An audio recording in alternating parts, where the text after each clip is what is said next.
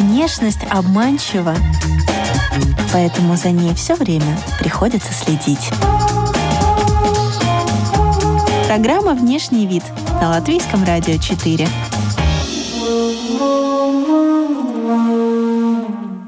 Дизайнером Ильей Балычевым мы поговорим о производстве одежды и фабрике контента, женской самодостаточности, раритетных джинсах и их поклонниках, а также спросим, какие знаменитые модники носят джинсы от Ильи.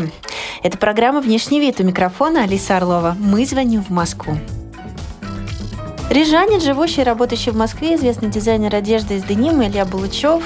Здравствуй, Илья. Привет, Москва. Привет, привет, Алиса. Я слежу за тобой в соцсетях, поэтому поздравляю с первым джинсовым костюмом. Как так получилось, что денимом занимаешься более 15 лет, а костюм для себя любимого сшил только сейчас? Ну, как-то так вышло, да, потому что э, в основном работа всегда зациклена за то, для того, чтобы удовлетворять э, спрос э, от клиентов – и на этом был фокус. И как-то неожиданно я периодически вспоминаю то, что есть же у меня ателье, я могу и для себя что-то сделать. Вот. И эта классическая ситуация сапожника без сапог, она в этом и возникает, э, потому что весь фокус на клиенте, а на себя, как обычно, нет времени. Ну и вот я как-то дошел до себя. Расскажи, пожалуйста, как давно ты в Москве, почему ты решил переехать? Э, связано ли это с тем, что в Риге не шел бизнес или по каким-то другим причинам? А, ну, в Москву переехал, потому что мне, в принципе, все время нравился этот город. Я путешествовал где-то по Европе, посмотрел. А, к сожалению, еще пока что не доехал до Нью-Йорка, до Штатов.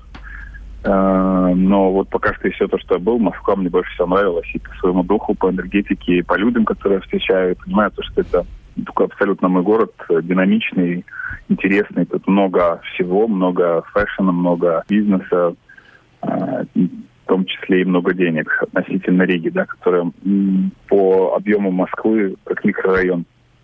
В принципе, э, и вся Прибалтика, она уменьшается в половине Москвы, или даже меньше по масштабам. И специфика латвийского и европейского рынка в том, что здесь свой определенный язык, не все понимают по-английски, нужно делать там на литу на литовском, на эстонии на эстонском, еще поддерживать русский и латышский, и потом выходить там в Германию на немецком. То есть постоянно вот эта игра с языками, которую я ну, еще пока что не освоил, но для меня был более простой и легкий путь, и откликался гораздо больше и с внешней стороны – а, это в путь в Москве, потому что когда я приезжал, было много интереса, много клиентов. Поэтому, ну, и даже в Риге очень много клиентов у меня было москвичей. Поэтому я решил, что, значит, мне нужно ехать сюда, и в большом городе таких вот, как я, нет. Действительно так, и приехал и с оригинальной услугой пошива джинсов. Здесь как раз и начал развивать это направление. Ну, как-то не верится, что в Москве до этого не было ателье, которые бы этим занимались? Колхозного плана были, да, но вот э, чтобы делать так, как это делаем мы, этого нет еще до сих пор. Москвичи вообще что-то знают о рижских дизайнерах в целом? О рижских дизайнерах в целом каких-то, да, есть даже вроде бы шоурум прибалтийских дизайнеров, точно это, правда, не помню, но такого прям, чтобы какие-то бешеные популярности нету. Ну, об инчах знают, но даже не знают, что это латвийский бренд. Все-таки Прибалтика, она уже более нордическая, более европейская и а, более минималистические э, такие мотивы, они у нас признаются. То есть у нас уже такая вычурная мода, она давно-давно ушла, и поэтому она тоже воспринимается и здесь таким образом. Больше такой в сторону скандинавского дизайна. А, ну и, в принципе, и мы взяли эту же линейку, то есть у нас нет таких сильно вычурных моделей, мы берем какую-то фундаментальную базу и определенные модели, которые были актуальны в 80-х, и делаем на свой лад, а, по своему крою, можно так сказать, пересоздаем. А зачем покупать новые джинсы, сшитые по э, каким-то старым моделям, если можно при желании найти раритетные джинсы на том же eBay? Здесь скорее того, кто первый успеет завладеть вниманием клиента. От этого уже и строится весь маркетинг и все, все, все коммуникации. Поскольку у нас очень активны социальные сети, мы э, все красивее и интересней эффективнее показываем то, как нужно, чтобы сидели джинсы. А если искать раритетные вещи, то посадка там будет сомнительна, хоть ткань будет классная, винтажная, но еще и нужно искать. Это большой труд, э, сложность, и нет никакой гарантии, а в основном у людей здесь э, главный дефицит – это время. Поэтому возможность приехать в одно место и гарантированно найти на себя что-то, если не найти, то пошить, то это очень большой плюс.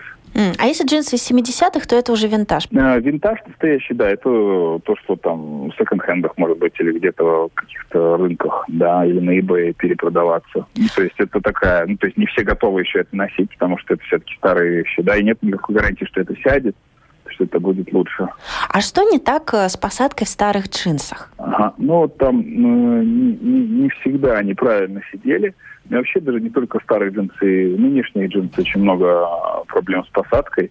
И многие клиентки жалуются, что не могут найти джинсы в магазине, заходят к нам и как раз их находят. Потому что большинство джинсов все шьются на фигуру прямоугольника, а на фигуру песочные часы достаточно сложно найти джинсы.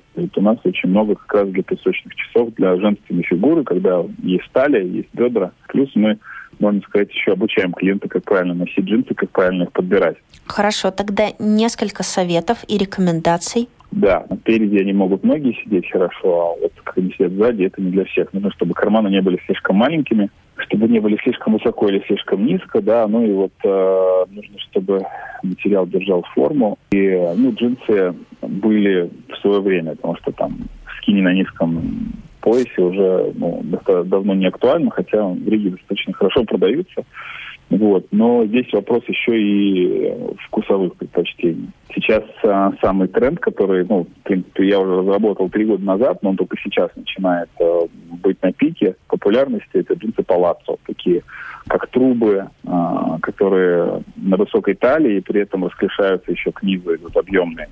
Они очень классно вытягивают ногу, а, прячут любые недостатки ног, которые есть, которые хотелось бы скрыть. Плюс, если они носятся на каблуке, то вытягивают ногу на 10 сантиметров, если не 10 сантиметров каблук. В общем, такой очень женственный, очень красивый падающий силуэт джинсов. А самый главный женский запрос – это вытягивание силуэта, то есть чтобы ноги казались длиннее? Э, как ты заметил, больше казаться хотят рижанки или москвички? Такой сложный, наверное, вопрос. Э, надо понять именно, как хотят, потому что, наверное, наверное заточен заточенные на фигуру больше рижанки, потому что это не в сторону моды, это в сторону красоты, да.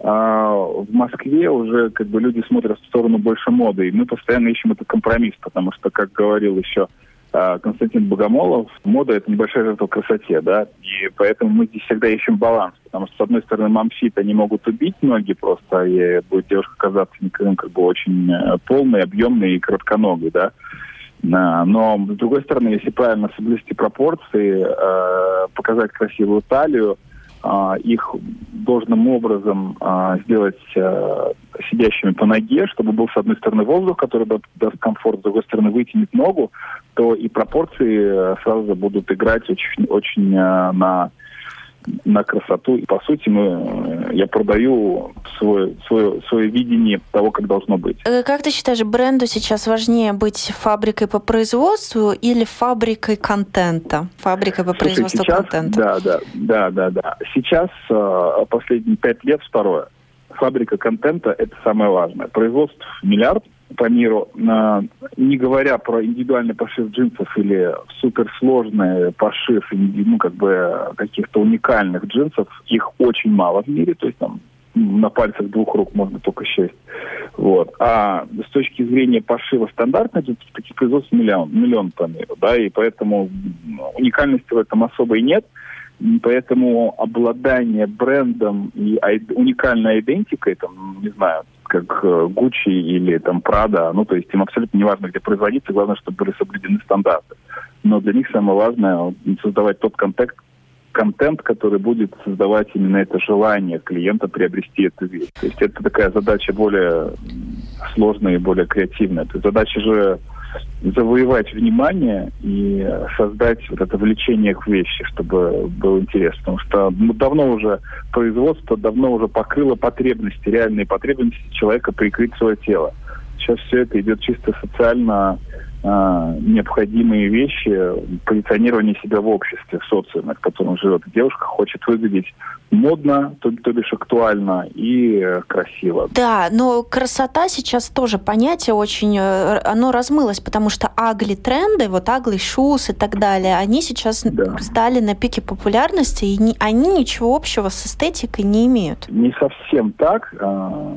Ugly fashion он обходит, уже вот настолько сильно ugly fashion прям его не, не, не так любят люди, уже хотят а, девушки выглядеть более женственно, искать такой более такие силуэты, поэтому сейчас и вот эти рукава буфы зашли, и акцентированные талии с песочными часами, и оверсайз уже ну, не настолько прям на пике популярности, как был. И все-таки девушка базово хочет быть изначально красивой, а потом только модной. Ну, то есть в Москве чуть меньше, чем в Риге, но все равно. Ну и здесь э, по поводу ugly fashion, это же тоже вариант того, как преподносится на подиуме. Подиум должен шокировать, подиум должен удивлять. Если подиум остал равнодушным, то это провал для дизайнера. Поэтому и создаются все эти безумные тренды. Но эти безумные тренды, они на улице особо не выходят. Ну, если говорить о трендах и о том, как сейчас выглядит, э, э, грубо говоря, новая женщина или а, то, какие тренды мы сейчас видим, что вышли на улицу, да, спустя долгое время, допустим, это широкие плечи, которые очень-очень долго пропагандировал подиум, но в улицу это вышло буквально совсем недавно. И почему это так? Потому что э, с точки зрения э, того, что происходит э, в мире, мы видим то, что женщина, она уже давно себя чувствует на равных мужчине, она хочет управлять компанией, она хочет быть абсолютно самодостаточной и самостоятельной, поэтому вот э, пиджак с широкими плечами показывает э, то, что она вот такая же сильная, у нее широкие плечи, то есть это плечи, которые может, могут тоже выдерживать ответственность и выдерживать э, тернии сложные э, городской жизни и бизнеса. И при этом идет часто акцент на талию, чтобы еще все-таки показать, что она при этом женщина. Такая комбинация маскулинного и и женственного. Как считают исследователи вопроса, феминизм и устойчивость – это э, глобальные тренды, которые формируют моду сейчас? Сейчас, э, и как я говорю, с, немножечко с юмором, что женщина отобрала абсолютно все элементы гардероба у мужчины, не считая семейных трусов. Но вот семейные трусы как раз для женщин хочу сделать я как-нибудь.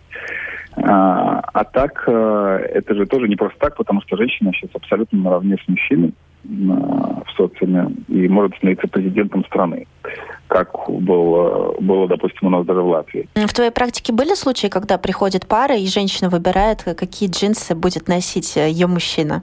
Скорее больше классика жанра, чем какое-то исключение.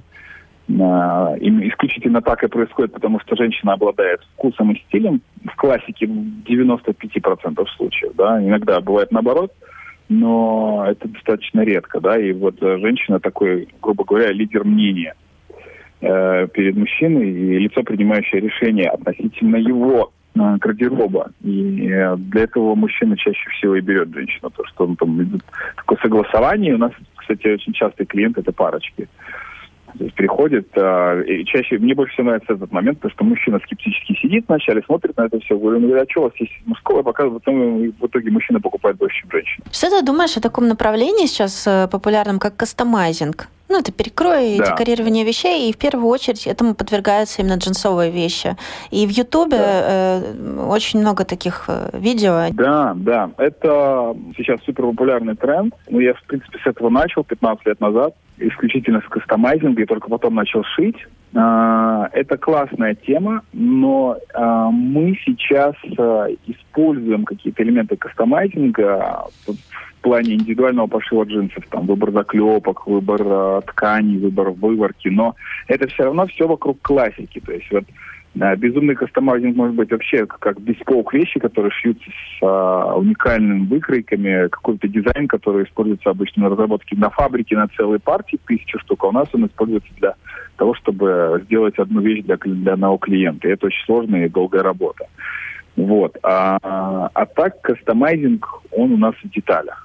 Но вот чтобы мы прям, у нас был такой безумный какой-то кастом-бар, вот мне тоже этого не хотелось, потому что все эти вышивки, стразы и вот этот перебор, я немножечко от этого устал, и наша концепция, она больше, более, как я говорил, нордически минималистичная. А такой кустарный кастомайзинг, хендмейдовский, ну, что ты об этом думаешь? Да, хендмейдовский кастомайзинг это здорово, когда есть вкус. Ну, все зависит, да, то есть, с одной стороны, этот кастомайз может быть на джинсах, которые вот, видишь, ой, как классно, кто-то перешел дома, смотришь, это Дольче Габбана, ну, потому что это сейчас в тренде, допустим, только не, не совсем кастомайз, это больше тренд пэтчворк э, – это когда а, лоскутная техника – э, джинсовая вещь, собранная из разных кусков денима разного цвета, разной фактуры, и даже может добавляться не только деним, но какая-то полоска, какая-то клетка, и это все вместе выглядит очень интересно. А человек, который просто хочет купить джинсы, как ты считаешь, он обращает внимание на эти пометки, как э, стирка с пемзой, стирка с песком, выбеленные? И кому вообще нужны эти обозначения, когда э,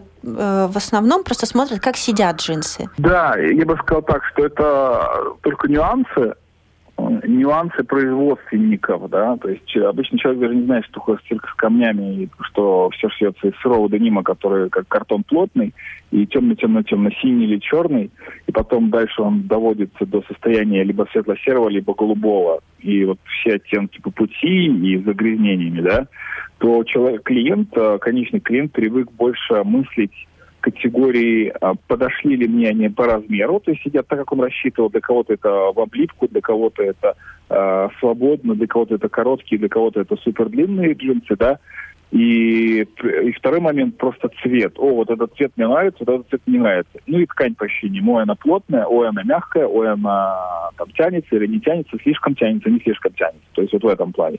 Но скорее это такое вот ощущение телесного комфорта, которое возникает при контакте с вещами. Но как я проводил опрос, 85% претендентов сказали, что для них самое главное – это посадка в первую очередь. Твоя деятельность, она невозможна без специфичного оборудования. Мы в Риге и такого производства при одном нету в Москве пока что, к сожалению, но, возможно, будет у меня со временем.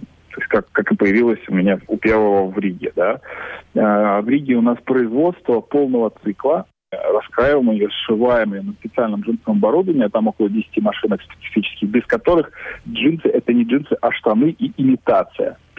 А, и третий, самый главный этап – это у нас наконец-то появилась сварка. Это самый сложный, самый непредсказуемый полумагический процесс превращения из темно-темно-синих джинсов какой-то потертый по швам, светло-синий, голубенький или какой угодно. То есть это сложный химический процесс, когда добавляются энзимы, добавляются разные еще другие ингредиенты. Это может быть камень, это может быть э, резинки просто, которые будут увеличивать трение. И за счет этого джинс сбрасывает, а, как а, джинсовая нитка, она вымачивается в индиго, в красителе, и постепенно а, нитка окутывается краской. И в то время, когда эта краска постепенно отдается по чуть-чуть, материал начинает играть, потому что джинс это единственный материал, которого 3D-рисунок.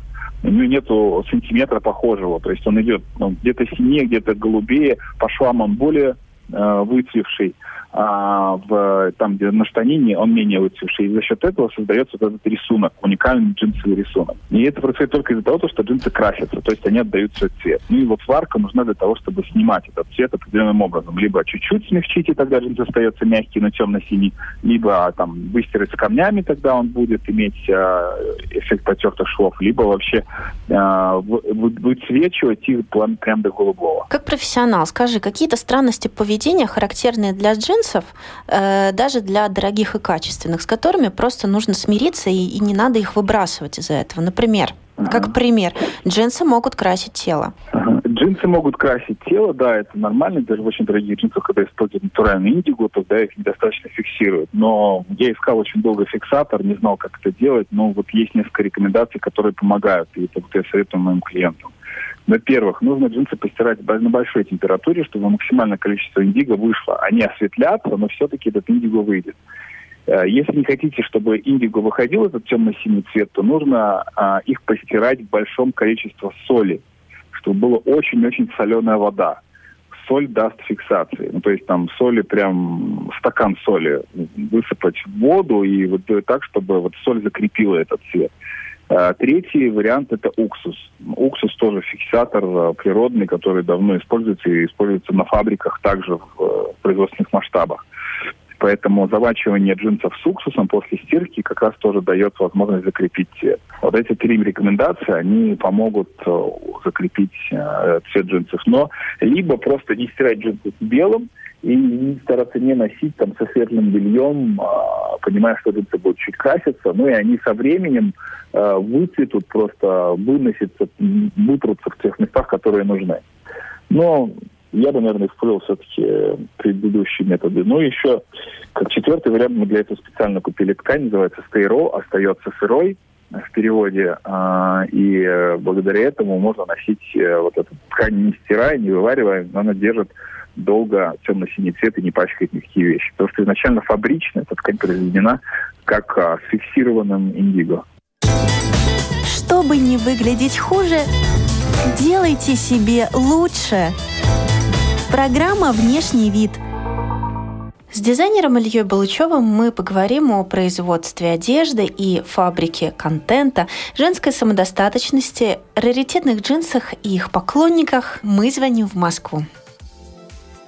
Почему все равно самые популярные остаются это Левайсы? Ну, во-первых, они были первые. Во-вторых, у них зона покрытия самая большая и зона доверия. Ну, потому что это миллиардный бизнес, и они грамотным образом в один момент, когда они стали уже не удел, они пошли в коллаборации, и они представлены Э, в нужных местах и обрели вот определенное доверие. Плюс ко всему, Levi's еще успел подорожать чуть ли не в два раза, потому что он стоит сейчас 130 евро, и он, это, Levi's сейчас стал нашим конкурентом, хотя там, себестоимость Levi's кратно дешевле наших джинсов, потому что они отшиваются на больших объемах, но все равно они себя позиционируют как уже такой премиальный почти премиальный продукт. Премиальный продукт может отшиваться, скажем, в Китае? Да, да, на самом деле может. Китай – это не страна отшива дешевых вещей. Китай самая, самая э, сверхоборудованная,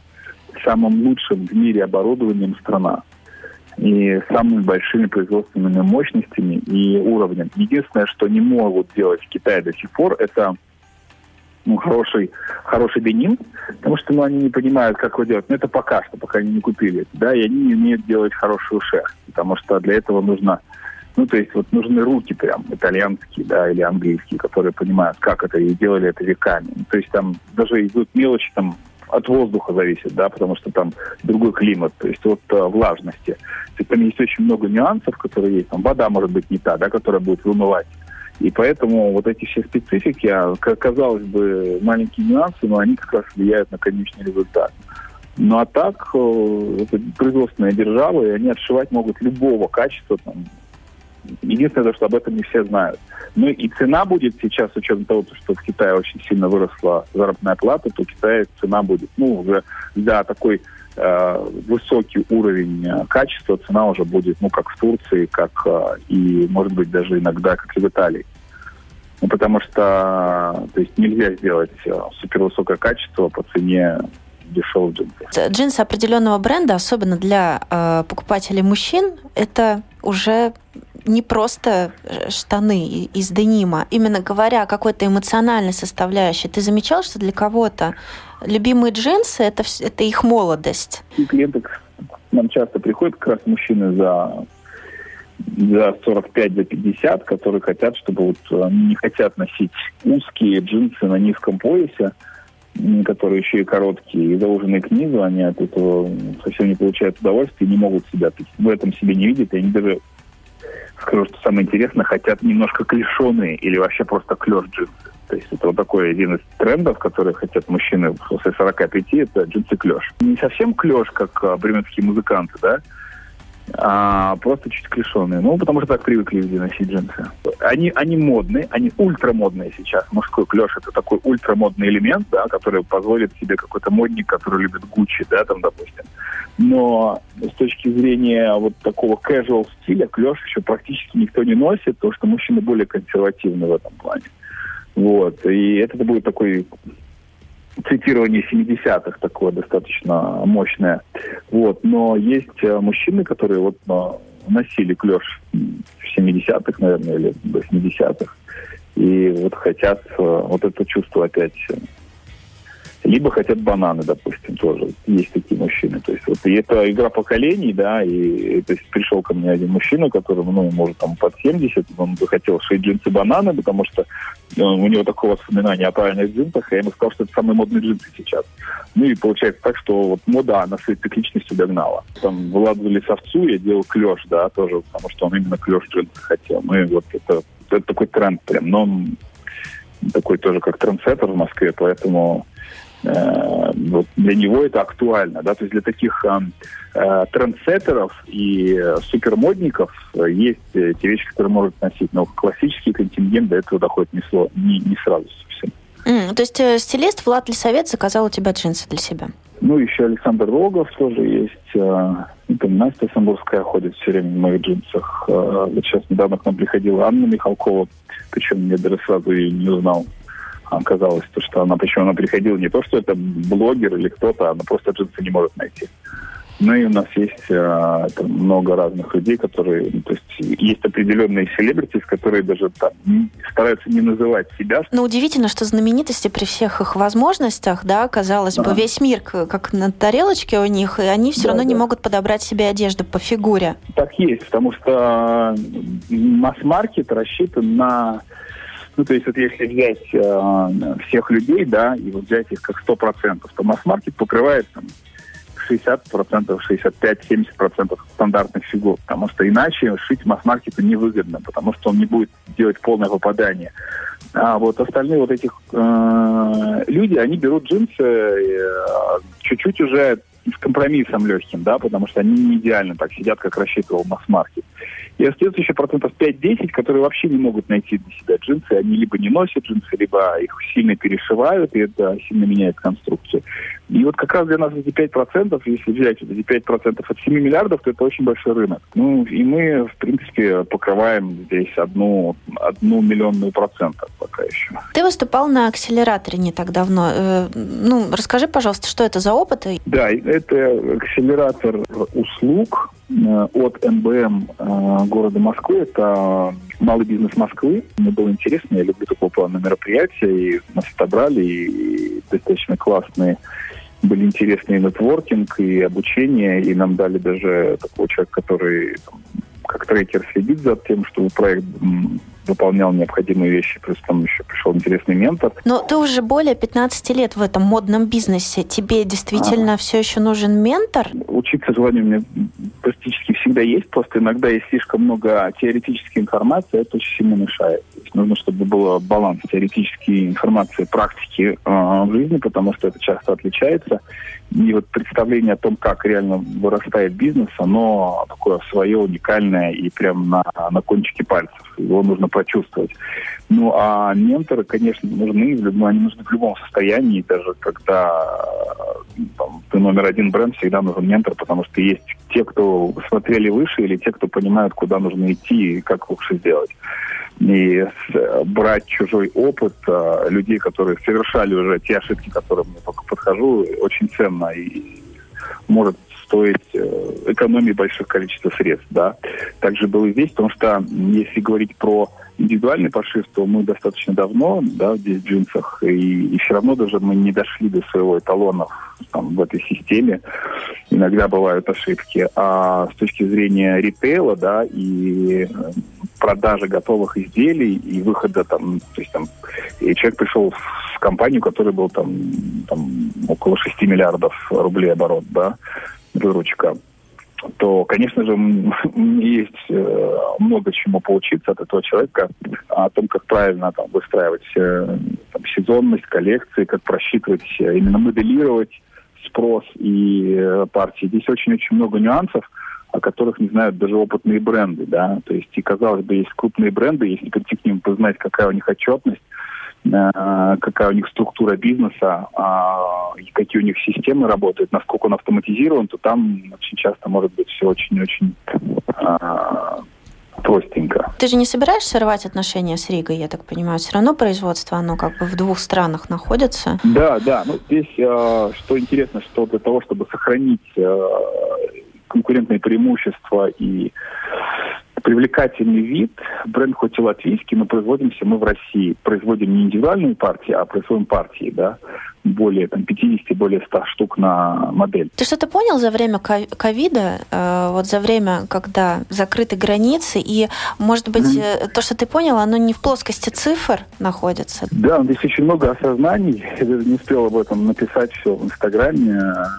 Осознание как раз-таки и приходит во время, во время пути, да, и вот, а, понял одно, что изменения, они не приходят быстро, это долгий упорный труд, э, долгий упорный труд э, большого количества достаточно людей, и очень важно, чтобы э, качество этих и соответствовало там, тому, какие ожидаются результаты, и было прям большое количество действий предпринято для того, чтобы это сделать. И тогда компания растет, когда есть определенные опорные точки. Плюс еще COVID дал нам безумную активность в социальных сетях, которая у нас до этого была просто средняя, то она выросла там кратно прям. Потому что все люди сидели дома, они хотели видеть. Это такой один из больших осознаний. Плюс еще, что классно, что я все больше и больше отхожу, грубо говоря, от управления проектом, потому что у меня есть и партнеры, и команда, и чем больше процессов я даю, чем, тем лучше это работает потому что ну, каждый человек должна быть роль в компании. Когда компания маленькая, то, то есть он берет на себя все обязательства и старается делать все подряд, но при этом забывает о определенных вещах, которые лучше всего получаются и из-за которых проект а, и делался. Так было у меня, потому что это долгий период я старался делать все, и поэтому особо ничего не получалось, потому что если хочешь сделать что-то хорошо, делай какой-то определенный спектр вещей, а не все сразу. Mm-hmm. Вот. И да, ну то есть мы еще поняли по поводу как раз э, фабрики контента, которую ты упомянула, что от этого очень-очень сильно зависит результат. Если до этого у нас э, ну, как бы старались очень экономно производить контент, делать его только иногда, когда нужно для того, чтобы сделать там букбук отснять, да, то мы сейчас поняли, что от этого просто зависит а, в целом результаты компании, да, и чем более интересные фотосессии, чем более вкусный и разнообразный контент, тем больше у нас продаж. И мы стали здесь даже, я бы здесь сказал, контентозависимыми, потому что а, это прям сильно сильно влияет на, на выручку. И сейчас э, делаем разные интересные съемки, и таким образом растем за счет этого. Это такой вот визуальной рекламы в соцсетях будущее, да? То есть больше привлечешь внимание, больше получишь. Но этим же могут пользоваться и какие-то производители не совсем качественной продукции, а картинки красивые. Именно, именно, именно, именно так. Сейчас продается не качественный продукт, а красивая картинка. Мы живем в дигитальном мире, и условия сейчас стали сверху на голову. Если человек производит качественно, он должен качество показывать. Чем лучше он показывает, тем больше шансов, что он его продаст. И нет другого шанса. Ну, то есть, да, есть там вот это вот великое э, сарафанное радио, которое, когда человек делает классные вещи, начинает работать. Но все равно этого мало. Поскольку э, мы хотим активно расти, поэтому нам нужно за счет картинки убеждать людей, что мы лучше, чем остальные. Одна из международных исследовательских компаний провела опрос в различных странах мира, который показал, что большинство респондентов недовольны тем, как на них сидят джинсы. В США это 57%, в Канаде 53% и так далее. Количество недовольных составляет 45% респондентов по всему миру. Это почти половина из всех опрошенных. Удивительно, но хорошо сидящие джинсы – это не только базовый элемент гардероба, но до сих пор и голубая мечта модников, объект зависти и гордости.